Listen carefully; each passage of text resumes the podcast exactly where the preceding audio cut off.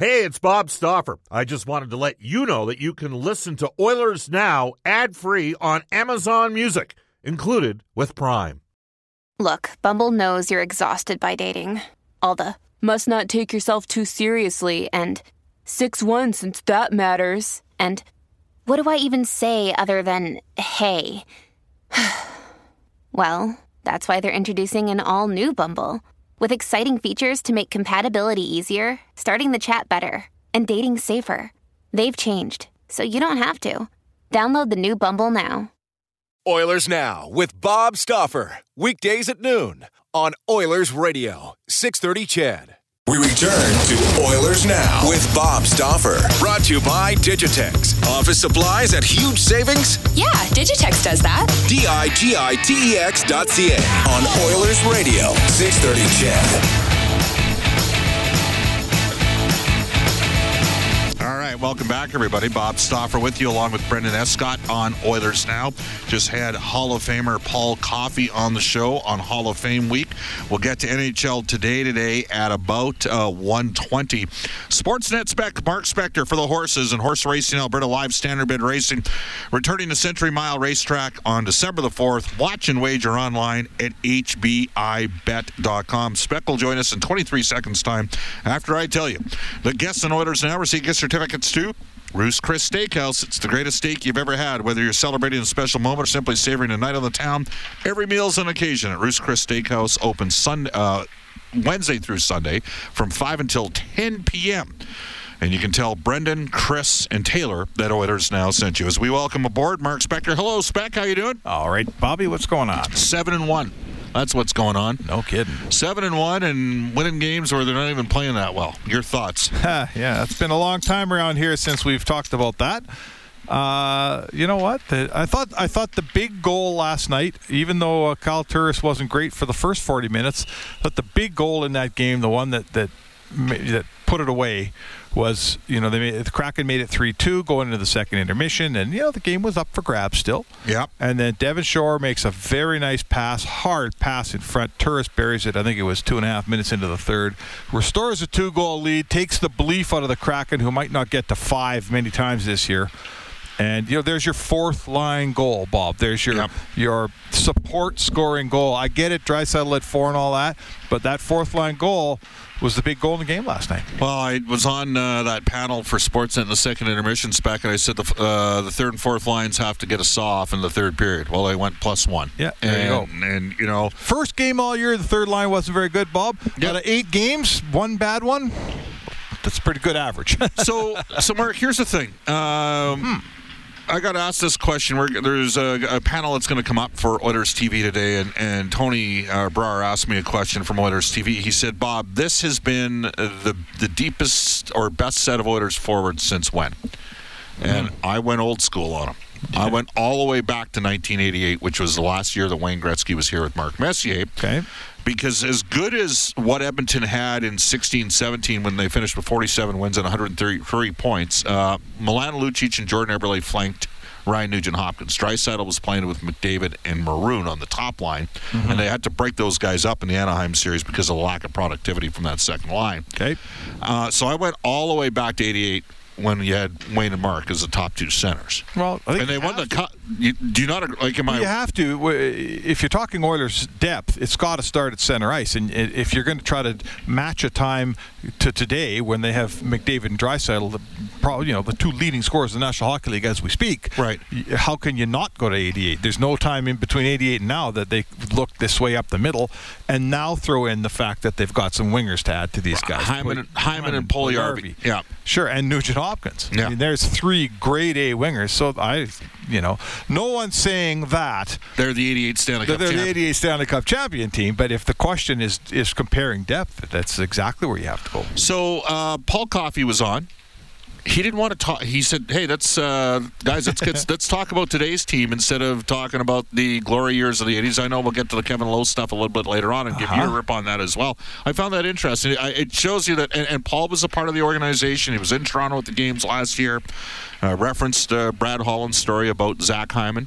Uh, and we've talked about the fact that Brad Holland played a significant factor in, in pushing for Zach Hyman. Uh, But uh, yeah, I found that interesting. And one of the things he said is, when your best player is your hardest working player, you're in good shape. Yeah.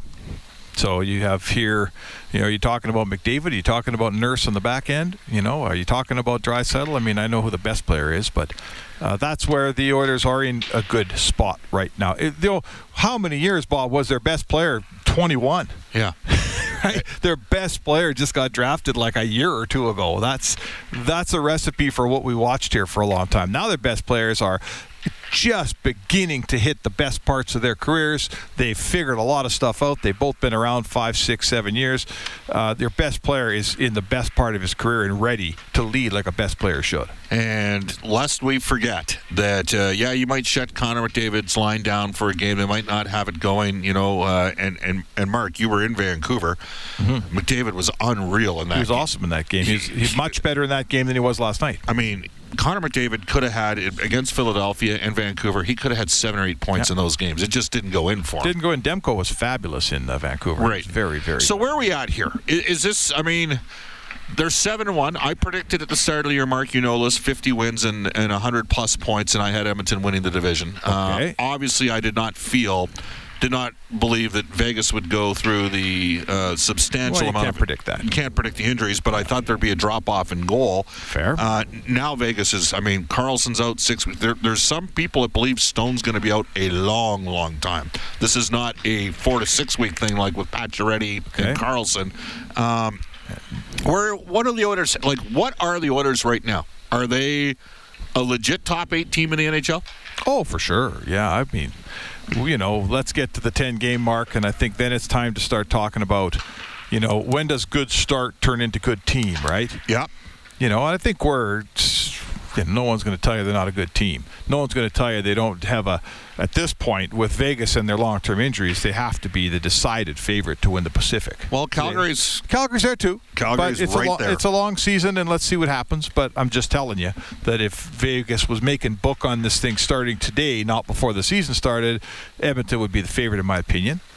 Uh, they've also had a, uh, you know, uh, let's play the other side of this hand, Bob. They've had a pretty soft start to their schedule.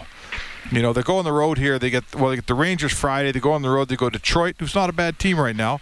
Then they go Boston, Buffalo, St. Louis, and, and Winnipeg on the road Um, and then Winnipeg at home. So you're looking at, you know, Buffalo's playing well. It's a back-to-back. So you're kind of looking at a five-game stretch of good opponents, and that's they haven't had that yet, Bob. They've played a lot of teams that aren't that weren't playoff teams last year. and and they've let's see what who, happens. they've beaten who they've needed to beat. They've beaten everybody they've played except for Philly. So I'm not taking it away from them, but if you're looking for evidence, the evidence of Edmonton against in, in a prolonged stretch against good teams, we ha- we don't have any of that evidence yet. yeah, no question about it. All right, uh, what surprised you the most so far with the seven and one start?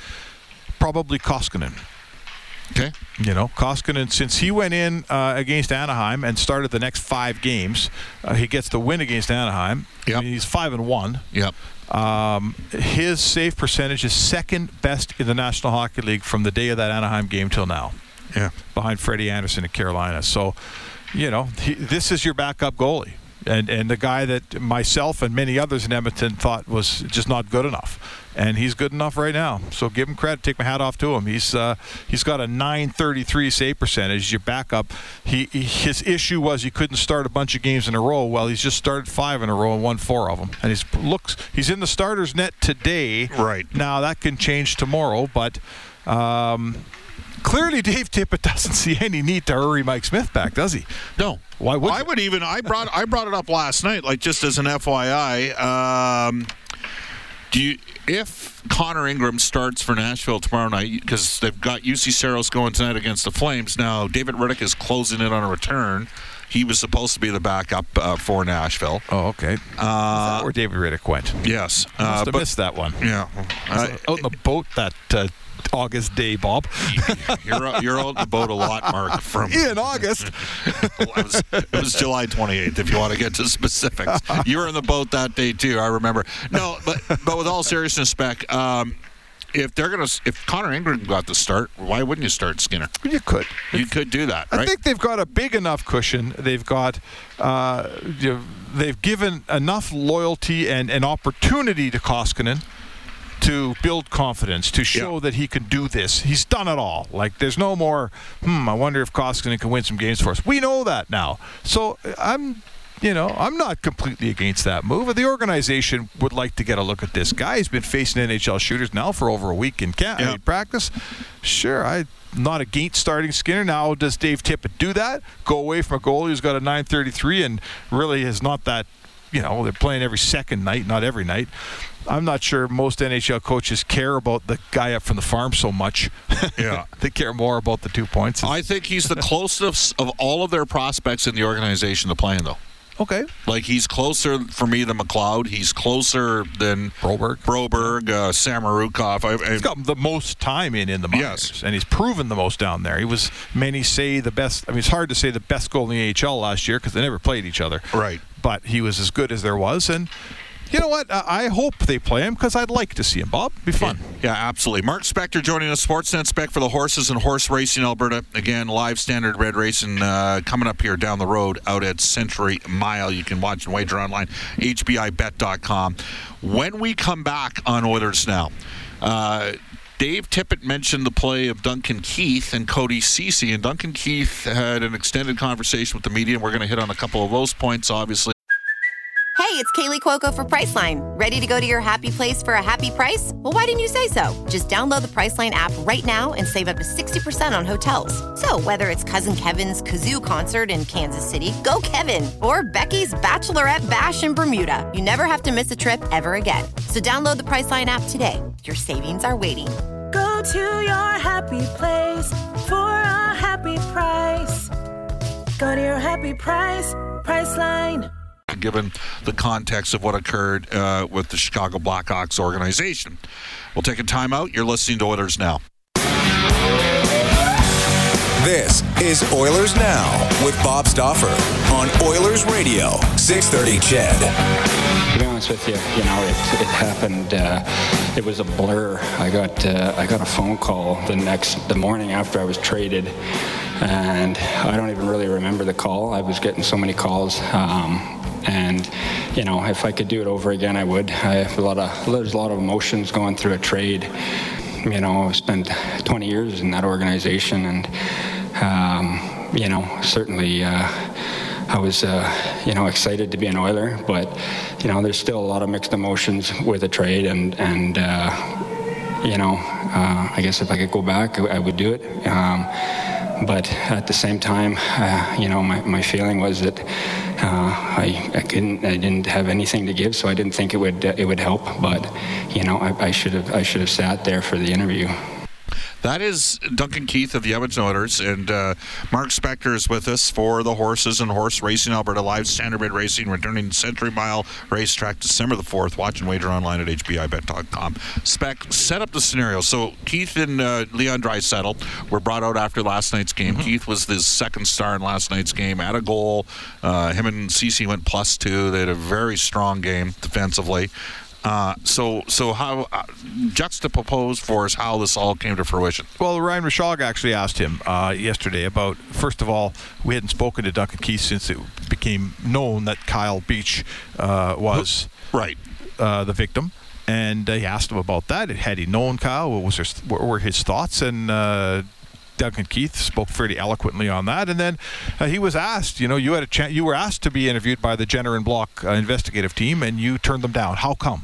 And that was you just heard his answer. It's the day after a trade. He said, "I didn't know anything about it. I didn't feel like I had anything to gain." But in retrospect, in hindsight, he looks back. He says, "I should have done Yeah. it." Now we should mention that Duncan Keith did speak the day after. Yep. The, the the morning after the uh, ruling came down from the National Hockey League. It was the morning that Kyle Beach came out on uh, TSN on Well, request. he came out at four. Like Right, and Duncan Keith spoke at like 11 in the morning. Right. And then that afternoon, um, you know, well, I, I wrote a piece off of Duncan Keith that never ran because everything changed when Kyle Beach came out. All right. So why did everything change when? Because we had the name of the actual. Well, the name and, and, and the thoughts of the of the actual, Right. You know, of the player, and it's just there was so much knowledge gained from that Beach interview. Anyone who's watched it, you know, it, It's- was it changed everything, and and just to, you know, I'll, I'll you know, full disclosure. Gene and I were asked to do a TV hit after the Keith thing, and it set up on the internet. And the minute Beach spoke, I looked at that thing, and, and what we were saying just lacked context. It lacked. We didn't have the half the story. All we had Right. was Keith talking in the morning, but we didn't have any of the stuff from Beach, so we took it down because it was no longer, Yeah. frankly, very accurate or something I wanted up there. you know? Ben Ben Pope out of Chicago, I believe he's with the Sun Times, Yeah. has been absolutely eviscerating John McDonough. Mm-hmm. And I got to tell you, when I when I look at this, uh, when John McDonough says, "I'm going to take care of this," you know how Chicago works. You know how that city works. You know that Al Capone at one time worked for the Wirtz family. Okay? And the Wirtz family owned the Hawks. And John McDonough, when he was president of the Chicago Blackhawks, John Shannon was on yesterday and said he may have been the most powerful executive in the National Hockey League at that time. Some people have suggested he was dictator esque, others have suggested he's like the character Tom Hagen in uh, the Godfather. He's the consigliere for the uh, Robert De- Ro- Rob- Robert Duvall's character. Um, you know, for for the crime boss, right? Sure. Like like for the family. He's the guy that takes care of business. You wrote a piece last week, or I don't know if it you te- in in the context of a tweet you pieced out, uh, put out. You talked about the culpability of the players. Where are you at? Like where are you at with that? Like who? Like Well, I think- because I look at this and I say everything starts with John McDonough. And then goes from there. And by the way, John McDonough still has not publicly spoken on this, has he? and was very. uh, It seemed to lack cooperation with the with Jenner and Block. I read the whole report, and, and the references to John McDonough and your interviews with him were all of the he didn't remember as much, and he didn't really know that that happened. It didn't seem to me he didn't come across as very cooperative. He's out of the league. He's out of the Blackhawks. Has been for a couple years. So anyway. Uh, listen, my thoughts with the players, I think, were were bolstered last night. What I wrote was, look, it, it wasn't up to the players to to blow this thing up and mete out discipline and all that. That's not what players do. Okay. But the players had a decade to dig in a little and find out who Kyle Beach was, and maybe make a phone call, and maybe take the kid out for dinner, and maybe see how he's doing. Maybe reach out. Like Yeah. the, the locker room failed the player, in my opinion. And last night. Uh, certainly, Duncan Keith has been saying here that he wish he would have known more, and he wish he would, they would have been able to do something. Well, go into Stan Bowman's office and sit down and say, "What's going on here, Stan? Give me some names. What's happening?" And Patrick Kane came out after the game last night, Bob, and Okay. basically was quite remorseful on his comments last uh, when he last spoke, and how he, as a player, and he said, "Geez, I'd like to talk to Kyle Beach now, and I hope I can reach out to him, or he can reach out to me." And all I can say is, you had a decade, right? Had a decade to Patrick Kane can walk into John McDonough's office.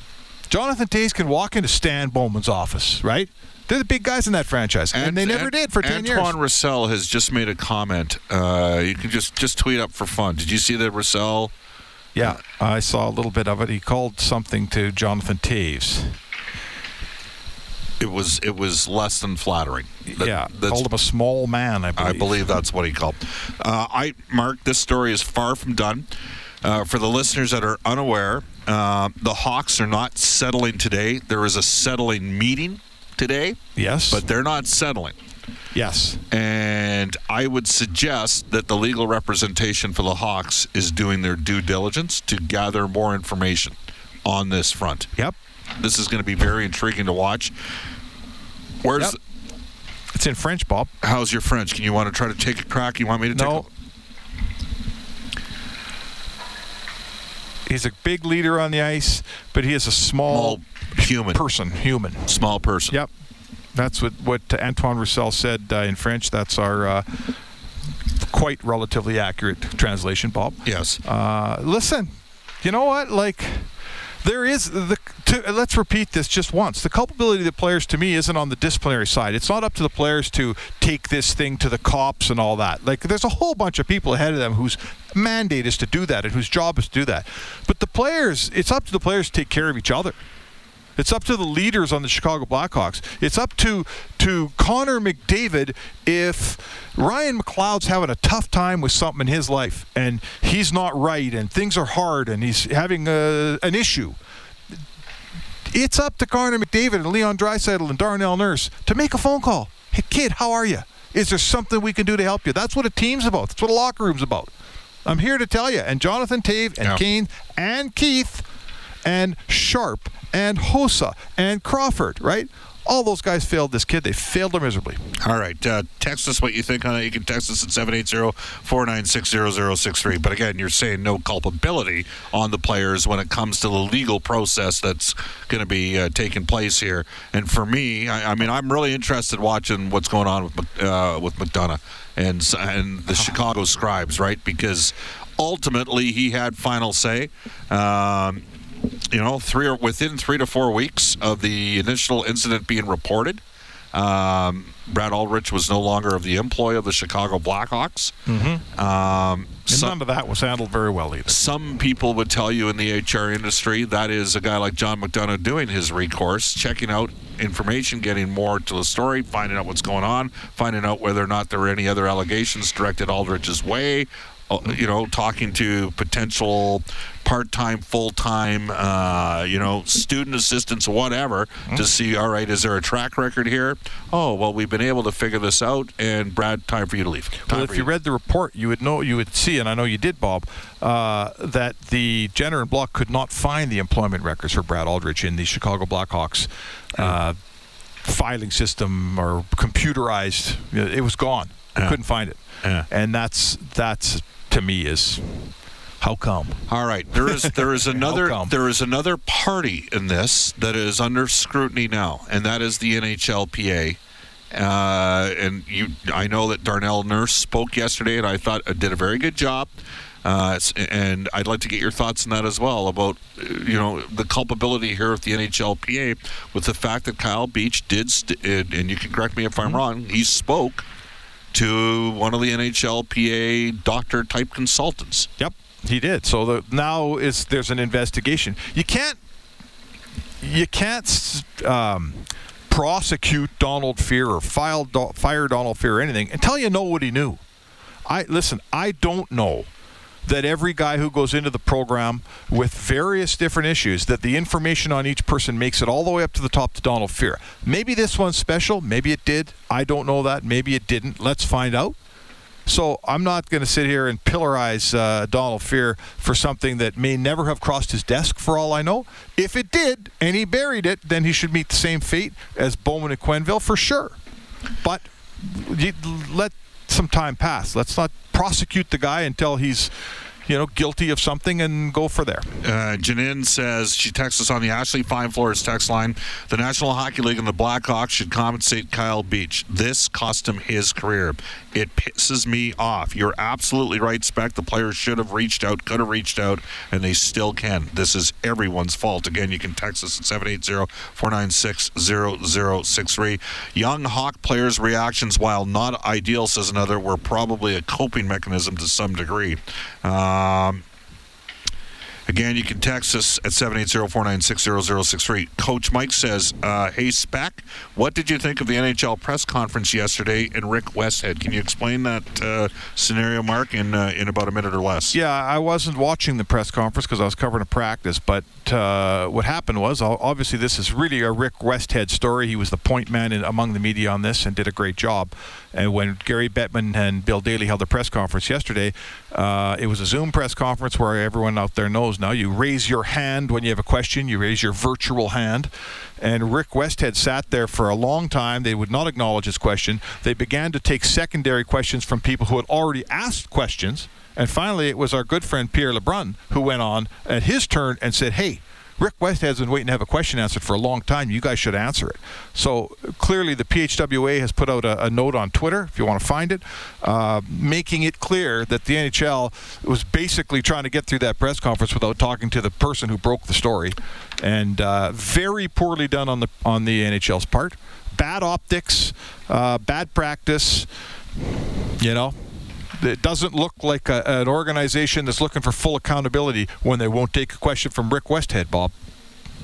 All right, Mark in St. Albert says, "Okay, I've had enough of Mark Spector and his self-righteousness. This is a terrible thing that happened, and the management of the team failed Mr. Beach. But Speck on his soapbox about things that happened and what players should have done is ridiculous. At uh, that time, socially, we were not as conscious about these type of issues, even uh, if we should have been. Do you remember how guys talked back in the day? It wasn't right, but it was acceptable at the time. We're not Now- back in the day anymore.